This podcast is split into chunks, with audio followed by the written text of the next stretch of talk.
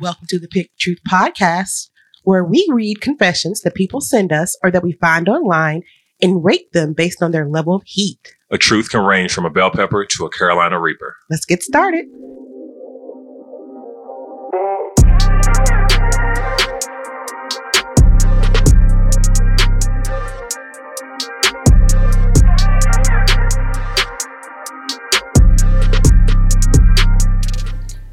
Right, welcome back to another episode of Pick Truth. I'm your host, Dr. Vicki Harris. I'm here with my co-host, Lamont Hearn Jr. and we're here to bring the heat. So this week's a little different. It's on the ones, and so we are going to have a guest. So today we have Mr. Charles Coleman Jr. Uh, he is a retired postmaster with over 30 years of service with the Postal Service. He's retired Navy. He's been married almost 39 years, I think towards the end of this month. Uh, he has two children, six grandchildren, and one great grandchild. And when asked about him, I asked his daughter some few questions about him, and he said, she said, he's the most caring person you'll ever meet, and he would give his last in spite of himself if it means he's about to help someone else. So that's who we have here today. Hopefully, he won't be too kind to some of these folks as we start reading their truths. But welcome to the show. Well, thank you for having me. It should be pretty fun. So, as always, when people first start with the recording, it's nervous. Yeah. So we will uh, we'll take our time with it, and we'll, we'll take out what we need to to make it a little bit more easy. How has your week been? Uh, it's been good. Just uh, took the kids on a road trip with the wife and uh, had some fun and came back and ready to record. How about yourself? Uh, we did school shopping. So I got all the school supplies for my kindergartner and my first grader, and we had to go buy clothes. And the problem with clothes is that my oldest, no, excuse me, my largest son, he's in husky. And I don't want to stigmatize him with you need an eight husky son or go up a whole nother size. Right. Uh, but we we're dealing with the clothes situation and golly, these kids, they keep growing. Yeah. And I had to buy shoes. And I had to pay almost $40 for a pair of tennis shoes for a five year old. Yeah, man, that's a lot. I feel like jumping in the street. Like, and his other shoes, the red ones, literally bust, burst open. Like, literally the seams burst. Like, son, you have to take them off sometimes. Like, he was sleeping if he could. He's a solid kid. Yeah. Yeah, that's a very solid kid. Yeah, he's solid. Yeah. So that's what our week has been about. We well, this past week got the got that done, and we got what two more weeks before our kiddos start school. Yeah. Yeah. How y'all feeling about that? Because I'm concerned with all the new COVID stuff that's coming out. I'm very concerned about that. And plus, both of y'all have kids that's not in the age group to get shots. Yeah. So, for listeners who don't know, um, Charles is actually my father-in-law. So uh, there's a direct familial uh, position here, but we've talked about it. Um, it's it's one of those things that I'm not 100 percent sure about. I've tried to stay up on some of the protocols they're trying to keep, and you know, but at the same time, it's one of those things where it's like, well, what do we do? Do we reject the moment and make them stay home and kind of deal with an entire year of this again? And it's just a lot to think about. So I don't, I don't really have a full, you know, hold on it at this point. What about you? Yeah, uh, I'm getting my kids out this house. I spent the whole year working full time and being a full time, well, part time teacher. Me and my husband would split the responsibilities with Ash. It's a lot. Mhm. It, it is a lot. So imagining trying to do two of them, sweet Lord, I don't think I would survive. I, honestly. Now, when it comes down to like the protocols, I think you are allowed to ma- wear a mask or not. So we're gonna ask our oldest if he wants to wear his mask and see how he he goes. Um, but we're just gonna have to pray for the best. Mm. And I'm quite sure if this Delta variant continues to spread, we'll be back on lockdown. hmm Yeah. Well, my biggest concern with it is that um, there's too many people out there that don't take this serious. hmm Okay, they haven't used any protection. They just done been trying to live their life like they normally would. And by what they're doing it's affecting other people. So with my grandkids, I'm concerned about that. I know me as an adult, the parents, um, they know how to protect themselves. But with kids, you know, they get to school they want to play, you know, the mask is going to be a hindrance to them. So they're not going to keep it on. And little Becky might have been with Uncle Bob, who's done been out to Billy Bob's bar drinking with his buddies and all of them are exposed and it goes on down the line. Mm-hmm. So that that's my concern. And that's something that you can't really, you know, other than try to put your kid in a bubble, you know, there's not too much you can do about it. Yeah. Your hands are pretty much tied. That's that's the tough part of it all is I know with my with my son, he's been going to uh, the 4K camp and he has his mask on and it, from from what we've seen and what we've been told, we haven't had issues with him removing it. But even then, you know, it's still, you know, we just pray that everything's okay. So mm-hmm. I will say they are pretty resilient with the mask. So uh, when Am, my oldest went into class, went into this building last May, past no, excuse me, March. He wore his mask without a problem. He kept it on all day, only took it off to eat, washed his hands. They sang the ABCs twice in order to make sure they washed their hands long enough.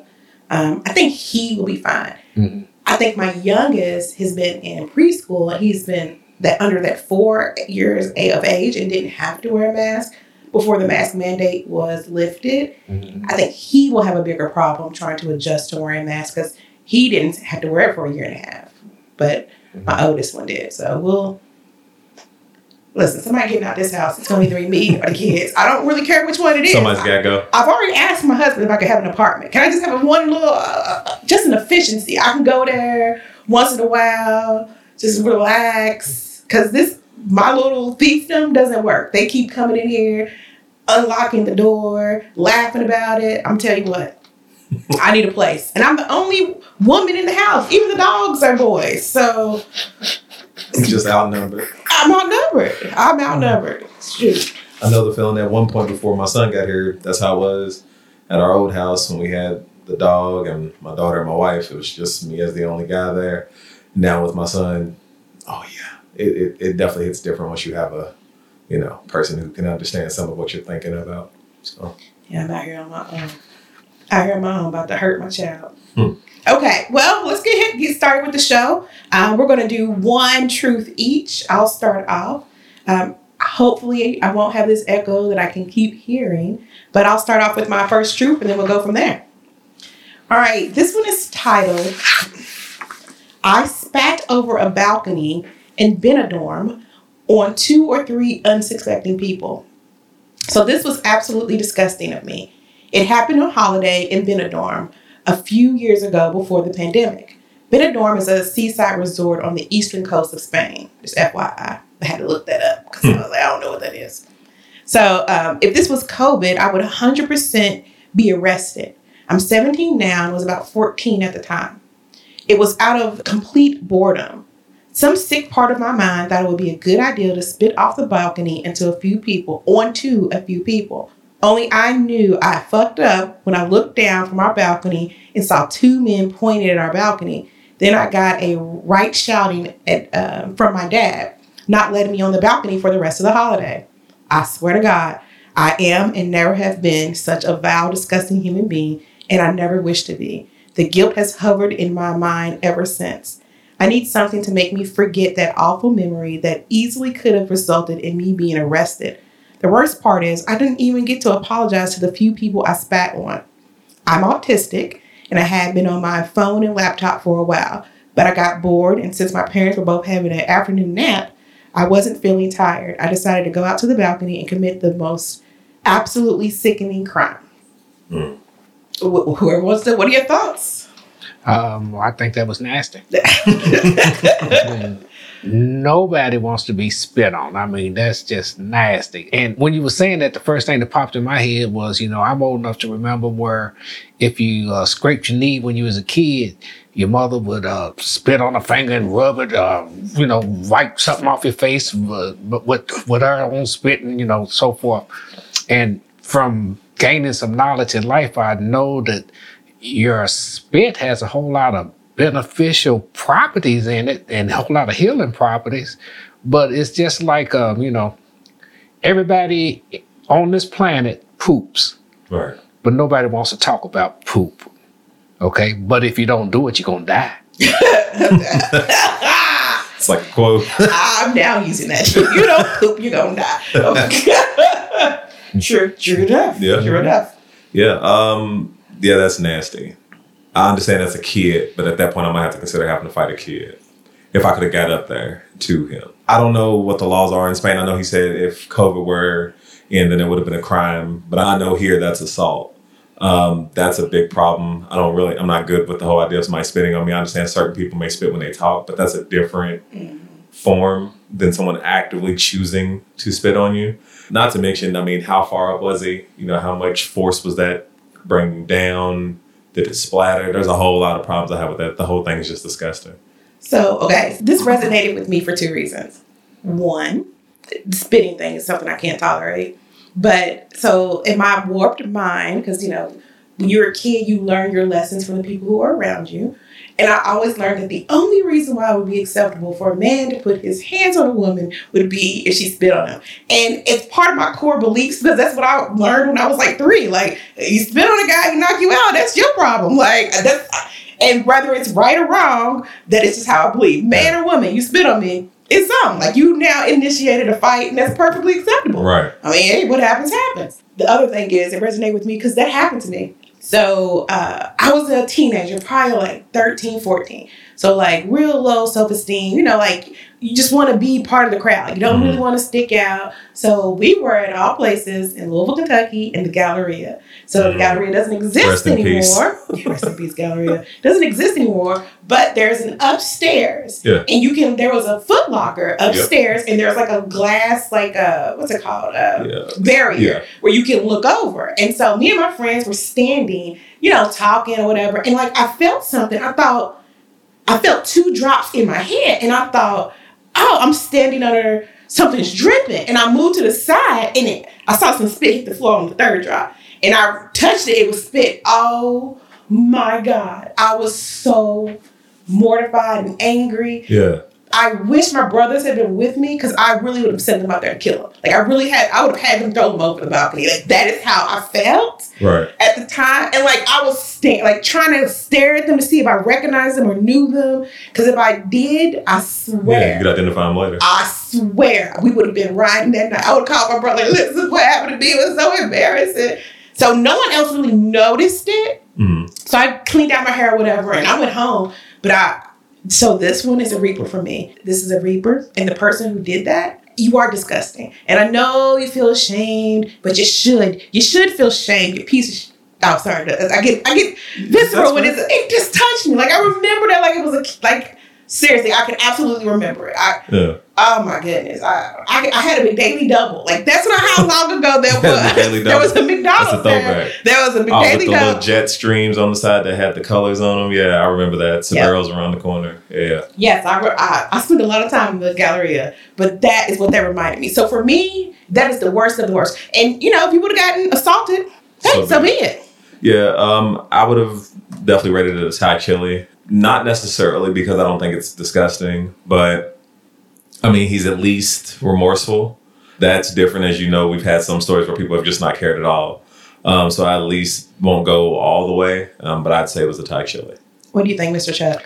As far as the ratings, I put that in the category of let's see here. Uh, your truth could irritate others because that is irritating. Uh, my spit is all right. I don't care about you know my spit's good. You don't have to worry about that. but I don't want nobody else to spit on me. Amen. Hey, You know, it's just like I tell my wife all the time. You know, my poop don't stink. You can come in here while I'm doing this, but you know yours does. Well, yeah, I think we said that about a week or so ago that uh everybody. What if we, we said something about poop? Now I can't even remember. Oh, it was man. like, and everybody has everybody poops. Yeah, And some people just have corn in them. Oh, I said we all ain't shit. Yeah. just some of us that have corn in it. Yeah. That's still disgusting but funny. Hey. So you would get a poblano, you give it a Thai chili, and I give it a reaper. Mhm. But yeah, uh, most of all, it's it's disgusting. Like, and I guess he's 14. Or we have to take into account his age.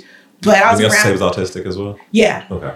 but at 14, that's when it happened to me around that age. So, you know, I'm still bitter. And if I ever somehow found those people, I yeah, keep it to yourself because I would try to figure out how a way to mess your life up if I could. Because I was so, you know, like when you're a kid, you already don't have a fully functioning brain. Right. But when something like that happens, it just like it feels like a, a personal attack. Yeah. And they didn't care who they were spitting on. They're just Right. trifling little, little trifling ass kids up there, not really caring. They just anybody could have been a victim. But I, you know, took it super personal. Like, why would anyone want to spit on me? Yeah. It, it was it was, and then I didn't want to cry in front of my friends Right. because I didn't want them to even know it happened.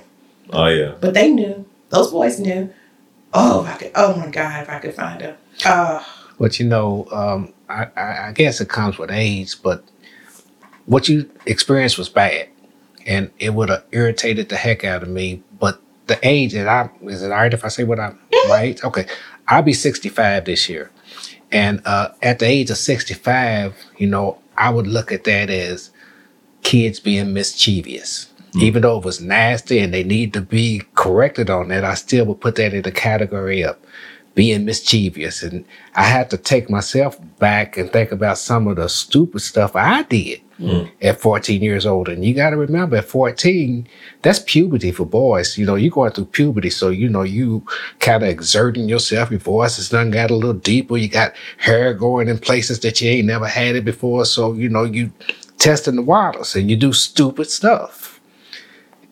One day I could tell y'all some of the stuff I did at 14 that if it had a played all the way out, I wouldn't be here talking to you right now. Mm. You know, so you know, I, I just look at it that way. You know, a kid doing stupid, mischievous stuff. Hopefully, somebody's there that can tell them the error of their ways, but still, yet, you know, they being a kid.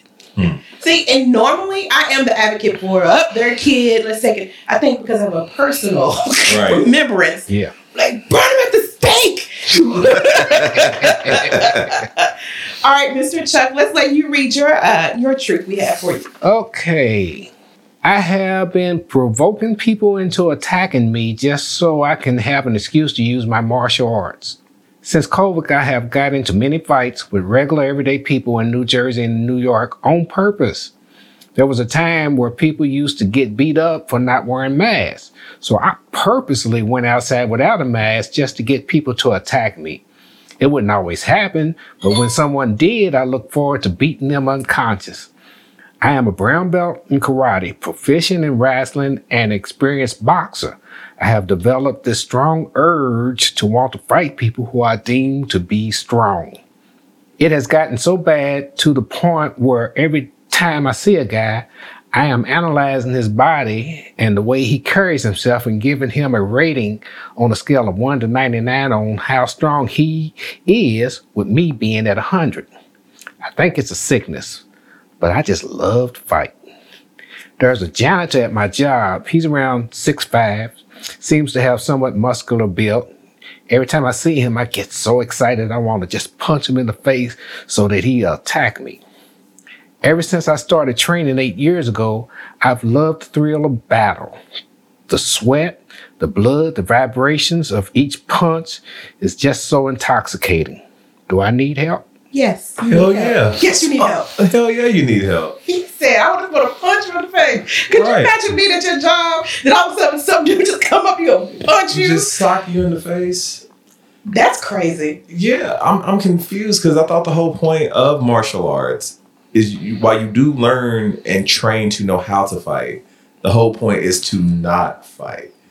That's the whole point of learning this. So I mean, yeah, this guy's got a lot going on. Um, yeah, he's a bully. Yeah, there's something wrong. Yeah. Like that's a sickness. Could you first of all, it's COVID. Nobody really want to fight. Right. You know, we all just want to put your mask on, get to your next location, and get home. Like Yeah. that's that's what you want to do. But you are out here provoking folks and and trying to get stuff started just so that you can fight. That's a you might be great for the military, Mm-mm. but not out here on these streets. You might catch a bullet. Yeah, because my thoughts is my first thought is uh, you come up to me that way, I'm gonna pick up a brick and crack you upside the head. But at 65 and done live some life, the first thing I'm thinking is, you know, what's done happened in this boy's life to make him be this aggressive at this stage of his life? Mm. You know, maybe he's done been abused, you know, maybe he was bullied. You know, it's a whole lot of stuff that I think about now. Back in the day, you know, as little as I was, you know, we'd be rolling on in the dirt. But now I look at him and I somewhat pity somebody that's like that. You know, why are you like that? So, hmm. you know, Have you ever been in any fights when you were young? oh my God. What's the worst one you can think of? Bimbo Richards. Okay, tell us about Bimbo Richards. I can't even remember what the fight was. We was in front of my grandmother's house, and my grandmother had two trees out in the front yard, and me and Bimbo was fighting. And I, I, I used to box. This ain't no brag thing, but I used to box. And me and my brother, we took up boxing when we lived in the projects at Sheppard Square at Grace Hope Community Center. We used to box. I had two fights. Both of them I won by knockout. The first one was a boy named Arlen Golston. He's dead now, but I, uh, his family's still living. And he had a big mole on his face. And I, not intentionally, but hit him in the mole and it tore it off his face and they stopped the fight and I won by a TKO. And the second one I actually did knock the person out. But anyway, Bimbo, me and him in the front yard fighting, and I mean I'm hitting him, jabbing, jabbing, jabbing. And Bimbo was a big linebacker football player for Seneca High School when I was in high school. He was a linebacker. Mm. Okay. And I'm hitting him, and he's just shaking it off like it ain't nothing. Mm. And then all of a sudden, Bimbo ran and grabbed me by both my arms. Now you got to remember, I weighed probably 98 pounds, you know, at that stage. And he took me to the tree in my grandmother's yard and just dragged me up and down the tree for about, I say about 30 seconds until everybody just got him off of me. And um, after that was done, you know, that took all the fight out of me. Plus, it took all the skin off my back. And that was just one fight. But everybody said that I won the fight because, you know, I was hitting Bimbo even though my hits didn't hurt. you know, but, you know, I won the fight. And, you know, I wasn't able to sleep on my back for about two weeks. Mm. And that's just one fight. I done had a whole lot of fight. I used to fight all the time when I was a kid. And I was like this boy here. And I had a reason for being aggressive like that because of my upbringing, but I used to fight all the time. And I was the one in my family of six kids that you mess with any of my brothers and sisters, you got to deal with me. You know? So, yes, I have had fights. Bimbo Richard. But Bim- Bimbo. Oh, it sounds that does sound painful as hell though. Like I'm saying Yeah, that. somebody raking your back for 30 with a. well, here's the thing that you really got to think about is another human grabbing another human and just literally doing something like they see on the cartoons. Yeah, it did sound animated when you said a, it. uh, Yeah. What is a what is a grater? Yeah. Like he used you as a he I thought of a washboard. That's the first thing I thought of was like a washboard, somebody just washing clothes, but instead of of clothes, it was your back. Oh, Yeah, I feel like I would have had a bite him or something. Well, the end of the story is um, Bimbo Richards. You know, we was in lived in the same neighborhood when I graduated from high school and went into the service. Uh, Bimbo Richards moved out west to um, oh heck, I can't remember what state, Arizona or something like that. But anyway, he got convicted of murder, and uh, to the best of my knowledge, the last time I talked to his brother, he was still in the penitentiary. Wow. Yeah. okay. Was his real name Bimbo or is that? No, that's that's. do you remember his? Do you know? Remember his name? I'm, I'm gonna be honest with you. Half the people that I grew up with that had a nickname, that's all I ever knew. Yeah. Yeah. And he was behind me in school, so you know we wasn't in no classes together. So I never. He was. Everybody called him Bimbo. Mm. Wow. I- that, and that's true for me. I went to Yeah. HBCU and we joke about it all the time where there are people, I graduated oh, 20 years ago. I don't know their real name. Mhm. I have no idea. You go by Woogie, that is your name. Like Dookie, like these are their names, and I have no idea what your real name is. Mhm. I'm sure at graduation, because I remember that there were certain people that they would say their name during graduation, and you'd be like, "Oh, I never thought that. I never thought about the fact this person actually has a you know given name by their mother that you're going to refer to when they graduate." Because we've always known this person is you know X Y Z. X Y Z. A snot boogie. Right. You know what I'm saying? Can, can, can I tell another fight story? real quick? Absolutely. Absolutely. Okay. Um, and I ain't gonna say this person's name because right now to this day he's a preacher here in Louisville. Okay, wow. so I'm not gonna even say his name. Okay. But anyway, um, uh, we um, back in the '70s, and that's where I'm from. The '70s, that's my era. You know, we did a whole lot of drugs back in the '70s, and um, uh, this person went to one of the ladies that was a little obese, and got her to get him some diet pills, and we called them Black Widows back then. And um, she got him a she got a prescription for the Black Widows from one of the local doctors, and gave him the pills. He gave her a little piece of money. So um, I used to sell marijuana. You know, uh, you hear people talk about nickel bags. Well, when I was selling them, they were six dollar bags, so they were six cent bags. And um, uh, so because I had a good clientele, and that's all I did was just that. This person came to me to sell his Black Widows. So uh, back then, the Black Widows were selling for like uh, five dollars a piece, and you know it cost just twenty five dollars to go to the doctor to pay for the the, the, the doctor visit. And uh, I don't know what the prescription cost, but anyway, it was you would make a whole lot more money than what you originally invested. So they're selling for five dollars. He got me to sell them. So me and a friend, we sold them and sold all of them within a couple of days, and you know had a couple hundred dollars. And we spent all the money. Mm. We spent all the money. I mean, we went down on Fourth Street and went to the House of Adams and brought knit shirts and I brought a pair of green alligator shoes that cost $49. What's the House of Adams? House of Adams was a men's store that was on 4th Street okay. back in the 70s. Okay. And um and the people who are in my age group will know exactly what I'm talking about. but um, uh, we spent all the money. So a couple of weeks later, we was on the corner of my neighborhood, and you know, like we always do, we out there shooting dice. So we standing on the corner, and this person came up that I was selling for came up to me and asked for his money. And I, you know, I'm around my fellas and everything, so you know, I'm gonna talk stuff. You know, all 98 pounds of me. you know, Negro, and I didn't say Negro, but get out of my face, I ain't got no money. And so he walked away. And I'm down on the ground shooting dice. And the next thing I know, everybody starts scooting away, and all of a sudden I felt this pressure on my head. This dude came up and hit me in the back of the head with a pistol. Okay. And then he pointed the pistol on me as I'm laying on the ground with a big blood shooting out of my head. Talk about where's his money. Now I, I ain't see I ain't think about my head or nothing. All I thought about was that pistol pointing at it, pointing at me. And I told him, said, look, man, I get the money. Don't worry. I get it. Uh, I mean, scared the heck out of me. And right to this day, I got a spot in the back of my head. The hair won't grow. Wow. I keep Murray's grease on it and smooth it down. you know, because hair won't grow on that spot where I got hit, and I got a little bump still back there. But um, uh, to get back to the fight part of it, I paid him his money. I mean, I, I sold pop bottles and I did everything I could to get that money because he scared the heck out of me with that gun. And I paid him his money. And so a um, few weeks later, we was in a field that we went to playing football. And, you know, we played tackle football. You know, it wasn't no touch or nothing like that. It was tackle. I mean, we played with, uh, if people know Lamont, you know, I had friends that was his size when I was 14 years old. And we played with people like that. But anyway, we was over there and this person that hit me in the head with a pistol was there. And everybody was teasing me about him hitting me in the head with a pistol because, you know, we all from the same neighborhood. So we was all together. And um, I couldn't take it no more. So I blocked him and he got mad. So he pushed me and I pushed him back and we got to fighting. You know, and I'm doing my boxing. I'm sticking and moving, sticking and moving.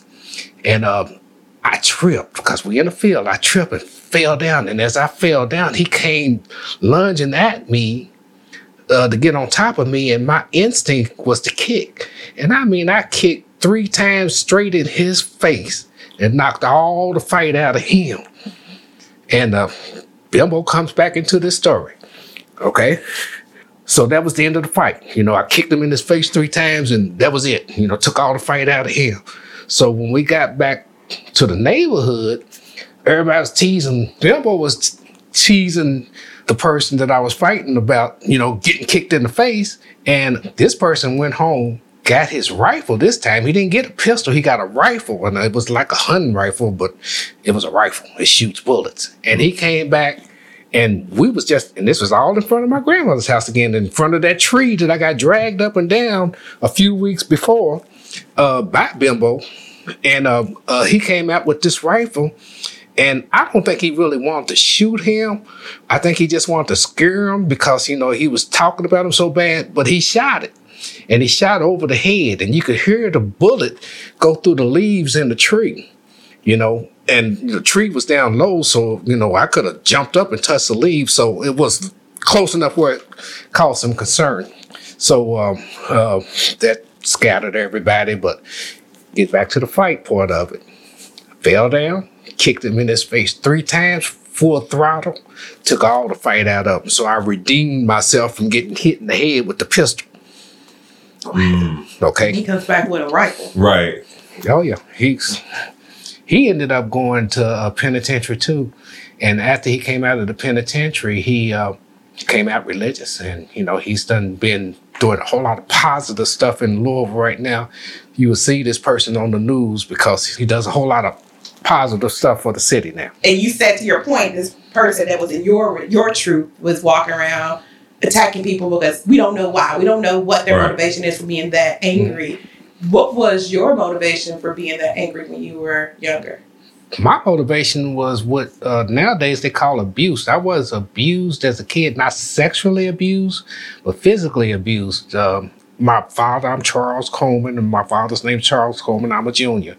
I'm my mother's second child. When I was two years old, my mother and father divorced.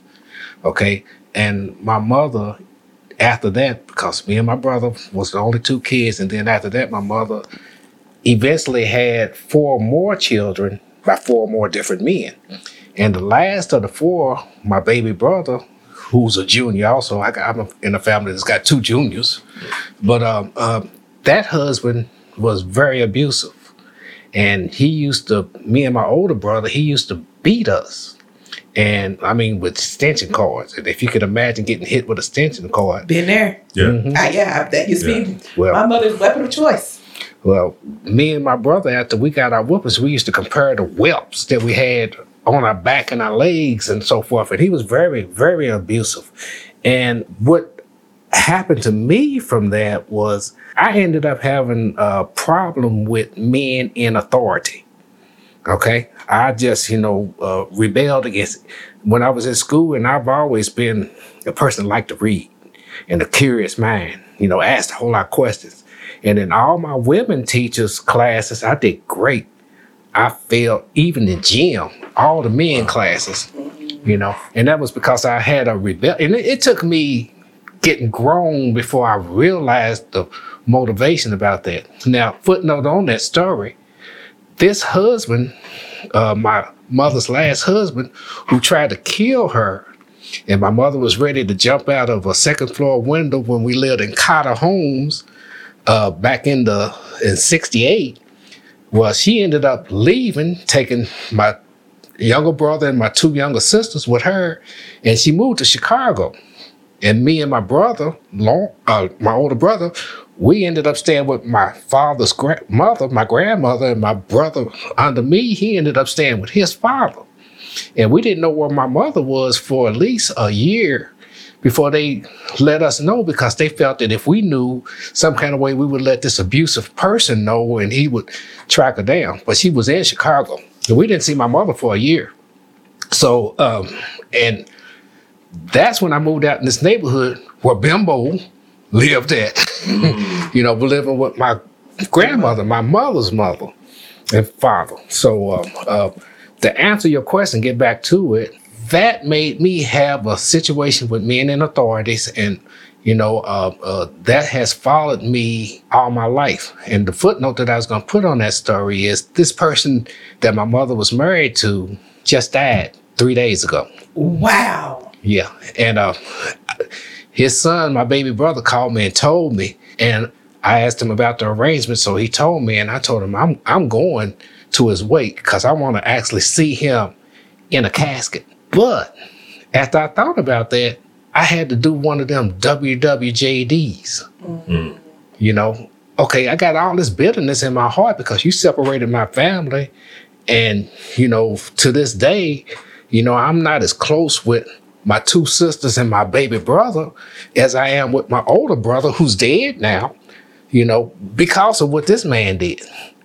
So, you know, versus carrying that weight with me. You know, I want to go look at him in the casket, and even though he won't hear me, let him know that I forgive him. Mm. You know, because that carried a whole lot into my life. I, bel I can understand. So, for those that don't know, WWJD is What Would Jesus Do? That's for any listeners that might be uh, not in the US. But that makes total sense. I completely understand what you're saying. hmm And it's not an easy thing to go through or to Right, get right. over, especially if you don't have help. hmm So I experienced some some messy stuff when I was younger, and I had to spend what four months in an intake intensive outpatient program where I got the help that I needed in cognitive behavior therapy to get through some of the the issues that I carried. So mine was insecurity and people pleasing and all kinds of nothing I did was good enough. Mm. I was constantly trying to prove my value. So mm. even after I became a doctor,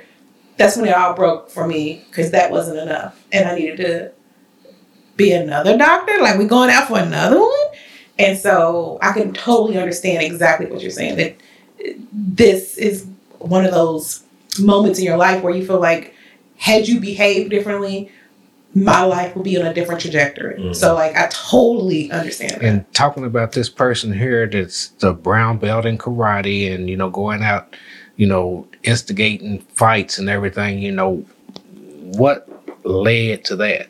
And so, you know, like I said before, you know, I would have probably took him on on the fight thing because, like I said, I was a little scrapper. Hmm. But um, now at this age, I ask, "What's what's your motivation? Why Hmm. why are you like that?"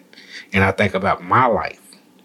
On the previous story that you told about the little boy spit, you know, uh, you know, you doing that, you know, you're supposed to get your little butt whooped. But you know, I look at more past, you know, why are you like you are, and so forth. So that's how I think, and you know, I'm at least 20 years older than both of y'all. Mhm. You know, so you know, my perspective on life is a whole lot different than y'all's perspective. Yes, sir. which is why I think I like our show so much because we myopically look at these and say, okay, based on my experience, this is where I think this lies, Right. or why I think it lies this way. Mm. But the more experience you have, because I have, I, I joke that I have like three decades on some of these little babies. I got three decades on you. I got four decades on you. I, I, I know what I'm talking about. Right. But now you got a couple of extra decades on us, and you know what you're talking about. Mhm. And it's it's just looking at things at a different lens, so that yeah. because you know people are people Yeah. and we sometimes only see the the end result and not what got them to this point Mhm. Yeah. so my question would be to both of you all when we run into someone like this who's super aggressive or having behavior that is aggressive or inappropriate Mhm. how do you deal with that in a way that doesn't get us caught up in it For me, I've I've had to learn um, with those type of issues to practice restraint. Like you said initially, um, my response would have been, especially years past, to have physically responded. Now, I guess by being a father and having major responsibilities and understanding that it's more important to make sure that I'm getting home to them rather than proving that I can defeat this person or however you want to say it is more important. Now, I'll admit I never really initially thought of what led that person there. Um, now, if I were in a situation where maybe my family was there and it was for their protection, that's different. But if it's just me, my my intention would be to try to diffuse the situation with as least amount of combat as possible. So, you know, just trying to grow and change on it now. I'm still a scrapper. Come it. on with it. Just come on with it.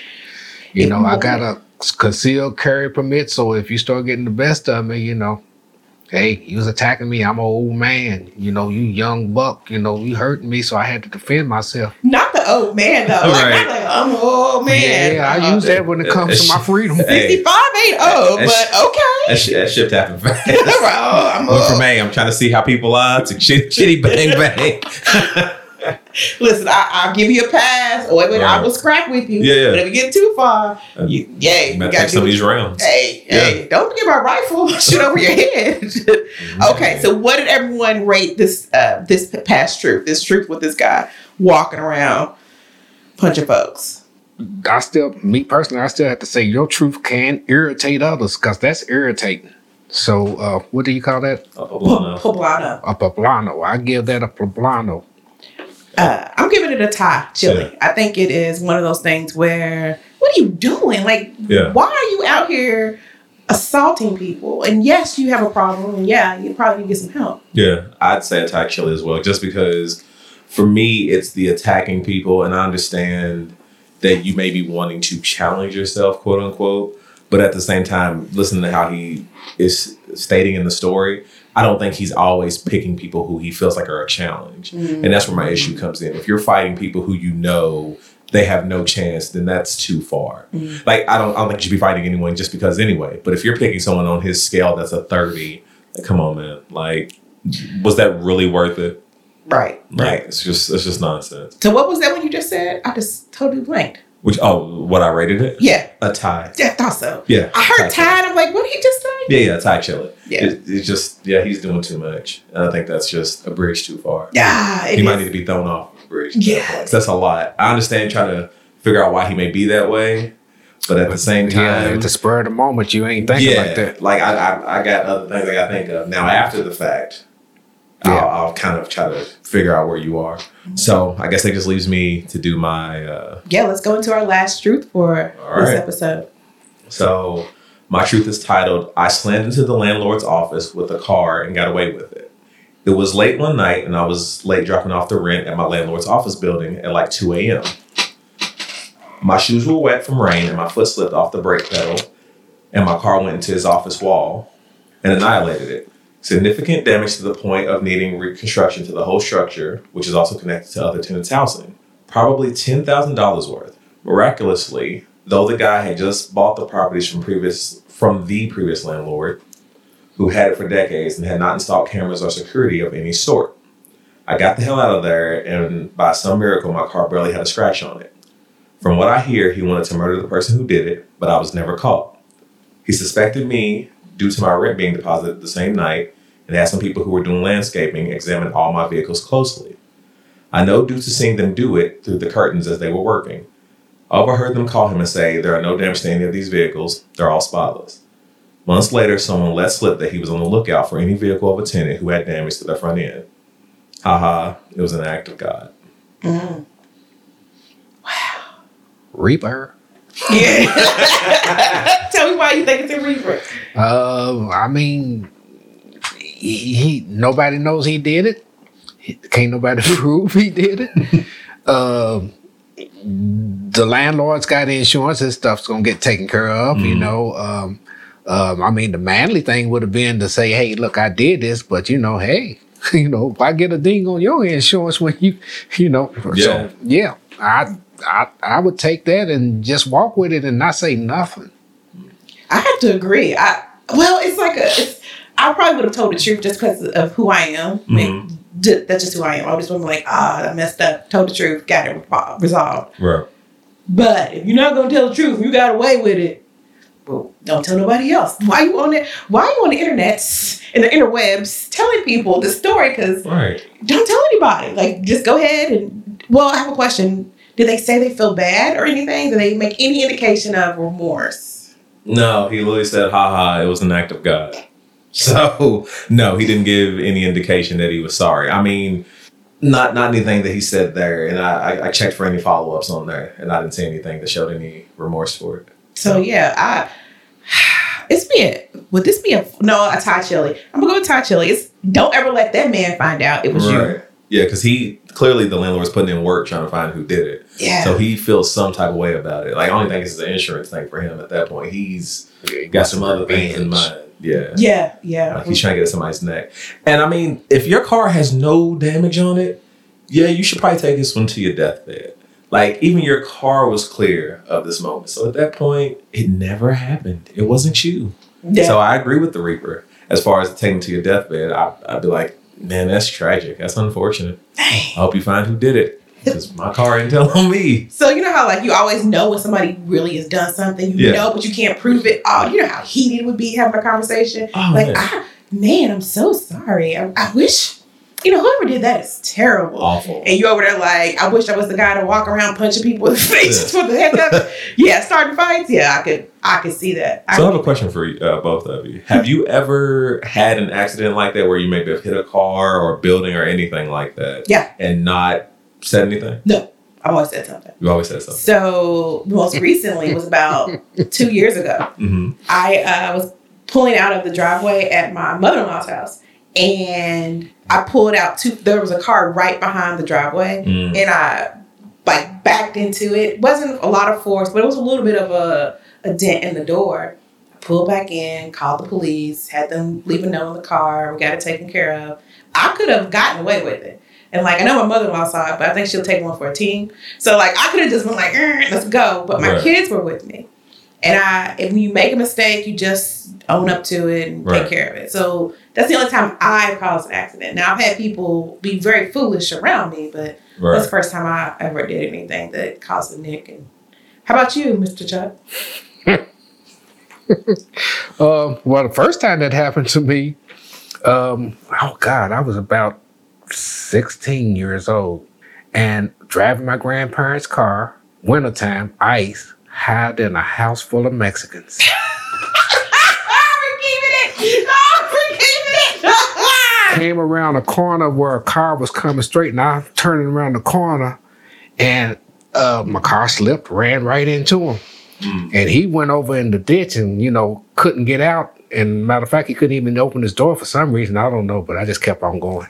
Didn't That- stop. That's a confession. That's a hell of a confession. We had We had a confession about that. very that similar, at the beginning. yeah, but something not- very similar. yeah, not exactly the same, but very similar. It was they uh, saw an accident, and was like, "I'm out," Mm-hmm. because they were drunk. Yeah, they were drunk and they saw somebody over in the ditch and they were kind of like, uh, How old were you? I would say I had to be 16. You know, just had my license because uh, I was scared. Didn't you know? Insurance wasn't mandatory then, Hmm. but uh, didn't have no insurance. And if it came down to paying, my grandparents, you know, they what they couldn't afford to pay that. And you know, and my grandfather's car was an old, well built steel car, a, a, a, a Pontiac Bonneville convertible, and uh, Right. yeah, well, it was winter time, so the top wasn't there. but anyway, um, you know, once I did it, you know, I, I actually just got scared and, you know, I was under the influence of marijuana. And just for the record, I used to do that. I don't do that anymore. So don't think I'm a little pothead or nothing like that. But uh, but Me if, I, either. but if I got some, I'll try it. I love it. but uh, uh, yeah, I got scared, paranoid, and you know, just kept going. Mm-hmm. It it explains it because we think about we go back and think about Yeah. the truth we had like literally it might have been the second or third episode hmm uh uh, for a kid who was drunk and you're scared you like i don't know what to do Yeah. I, you know and it's easy to judge somebody in that moment but you don't know what you would do Yeah. when you're Especially not when we're sitting here sober and not even in that predicament. It's really easy to always, you know, be like, oh no, I would never. Okay, now you're in that now you're in that situation. Now what do you do? Oh, I'll pull it off. Oh, so you are human. Okay. right Okay. you're a human being Right. you said something interesting though that i didn't know so insurance wasn't required back then Mm-mm. wow Health insurance is required now. Yeah. You get ta- mandatory. But now, you know, people had insurance, but you know, you couldn't couldn't afford to insure a teenager. you can't afford to insure a teenager Now, yeah. Yeah. But you have to now. Mm-hmm. Mm, I don't Wow. even think about it. Till you turn 25. Again, 25 is the magic number, people. That's why, uh, what's it called? Uh, rental car agencies typically require you to be at least 25 Yeah. um, because your and your insurance typically goes down if you haven't had any accidents at the age 25 because then your brain is fully developed. Now the thing to remember though, men's insurance or boys' insurance is a whole lot higher than girls' insurance. Yep. Okay, because Yeah. boys do stuff like what I just talked about. You know what? It's funny that you say that because now I think about it. I remember whenever we would, whenever we would rent cars um, for, uh, whenever we would rent cars for family trips, uh, we go to the airport or somewhere and rent a car, and my wife would always have to be the one to get the car in her name because I was, you know, Under under, 25. 25. But the thing was, I was always the one driving. You know, and when I think about it now, that's ironic. One of those things I'm pretty sure when my kids are older, I'll be like, hey, uh, don't do that. You know, there's some problems there, but it's interesting now. And, and luckily, I was always safe, never had any issues. But uh, Yeah. that, that that's something that I want to just inject real quick, and I'll Sure. be quiet. But uh, when I was asked to talk, that's one of the things I wanted to talk about is being a parent because I got some strong views on that. But I ain't gonna get into that. I'll come back and we can talk about that another time. Okay. But the um uh um the thing that I would like to say is, you know, um, as a parent to the both of you, you know, your kids is gonna do some crazy stuff. You know, they gonna get on your last nerve, just like you was just saying. You done been in scooped up with them for a whole year, and so forth. You know, um, I can remember when the other person here with me right now, who's married to my daughter, I can remember when she was a child. And I can remember times that she would be crying and crying and wouldn't shut up. And it would just, ah, damn it, will you shut up? you know, somebody, I put a sock in your mouth, you know, and all of that. And, you know, I think back on that and uh, think about how impatient I would be sometimes. And, you know, uh, but then I think about, you know, the time that, you know, you laying there and I'm giving you your bottle and you grab my finger and you try to put my finger in your mouth and that was so cute and all of that. And I look at my grown woman child now who has children of her own and I look at her and I try to envision her as that little person that grabbed my finger, you know, and remember those times. And, you know, they gone, but they still memories. And it seems like yesterday that that happened. Okay, so you know, your kids is getting on your nerves now. You know, please give me Calgon, take me away. You know, and all of that. But one day they gonna just be a memory, mm-hmm. and you gotta cherish this time and make good memories while you're with your kids right now, so that when you sit back and think about this stuff, you have good memories. Mm. You know. Thank So- you for that. My aunt, one of my aunts has told me that from the beginning. Uh, we've been back here in Louisville five years. Yeah. And it's from the beginning. Cherish it. It's gonna go by fast. My youngest was two months old when we moved back. So he's five now. And I can't believe how big and how big he is. Like he didn't Yeah. they really don't need me for much because we we really have them to be self-sufficient. We started very, very young. It's started with them having to clean their own room.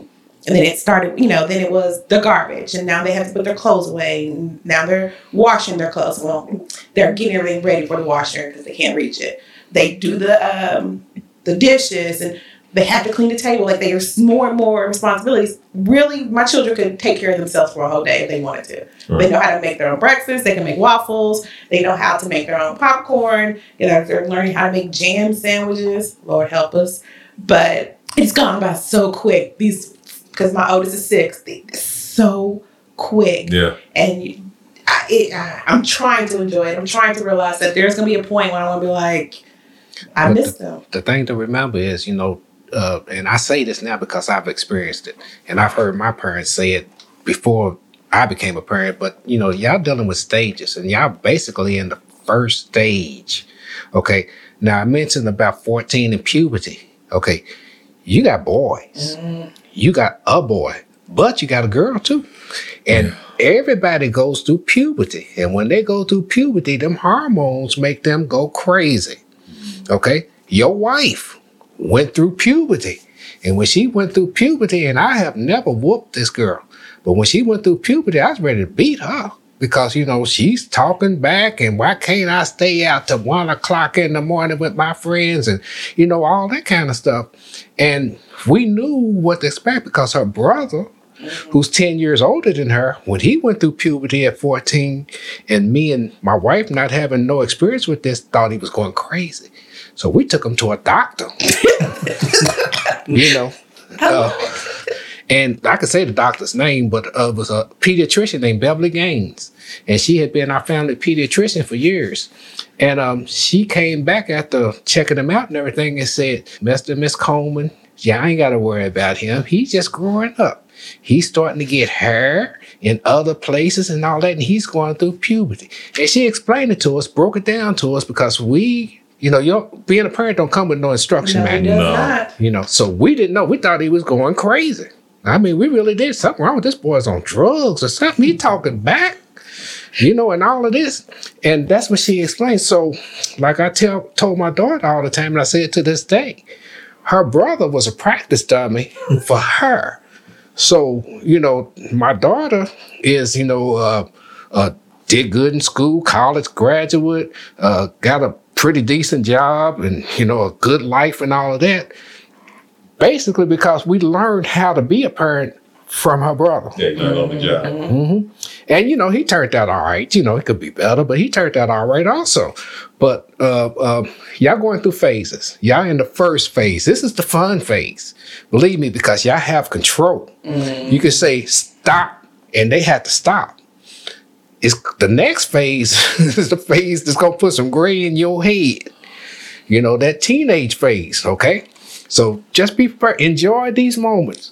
I will. All right. Yeah. I will work on it because Yeah. I don't even want to think about it. Yeah, I'm, I'm, that's very interesting. Um, especially like you said, with uh, my oldest being my daughter. Um, I watch my wife and my daughter sometimes have their moments where I can see clashes, and I'm like, these aren't really the real clashes because she's only so old right now. She's nowhere near being a teenager. Mhm. She's in the middle of elementary school, so we're not even at that point where they're really, really going to potentially, you know, Okay. in y'all's age group, y'all get this kind of stuff in school. You know, sex education. I mean, you know, we when I was a kid, we couldn't even say the word sex. Mm. You know, and sex education, you know, it's the boys, the big boys telling us, you know, what you're supposed to be doing and all of that. So I had no knowledge whatsoever of a woman having a period. Um, Okay. Um, I remember being sitting on the toilet in Sheppard Square Projects, opening up the cabinet under the sink and taking out my mama's box of Tampax, and it had instructions in it. And the instructions was a drawing of a woman with a foot on the toilet, you know, inserting. And I mean, that was sexy as hell to me. I mean, you know, that gave me a whole lot of dreams that I had to change the sheet. Okay. But That is how it looks, though. It, that's how the image looks. Yeah. I'll admit I've never I've never looked at the instructions. but the point being is, you know, it wasn't something that Right. people talked about. Mm-hmm. You know, so I didn't know nothing about it. Matter of fact, my wife has explained to me since we've been together all about this, and I understand it completely now. But until I got married, I had no idea about it. I knew women went through it. Right, but not the You know, intricacies. I mean, you losing uh one eighth of the blood out of your body. what kind of stuff is that? Yeah. Treat your mothers nicely, people. Treat them nicely. All right. Well, I think that wraps up the show. First, I want to thank you for being here, Mr. Chuck. It was so No much problem. fun. I hope you will grace us again. Absolutely. Please. If you like today's show, help us out. Subscribe and send the show to two friends. Uh, if you've not done so already, please join our Facebook group, Pick Truth, and follow us on Facebook, Instagram, and Twitter. Oh, and we also have a YouTube channel as well where we upload all videos. Um, they are right now just the uh, vocal. We are working on doing some other things. We just want to keep going and see how we can grow it. And please don't forget to rate and review us on Apple Podcasts or wherever you subscribe. All right. Catch you next time. Later. All right. We can't pick truth without you. Send us your truths at picktruthmail at post.com to see if you can bring the heat.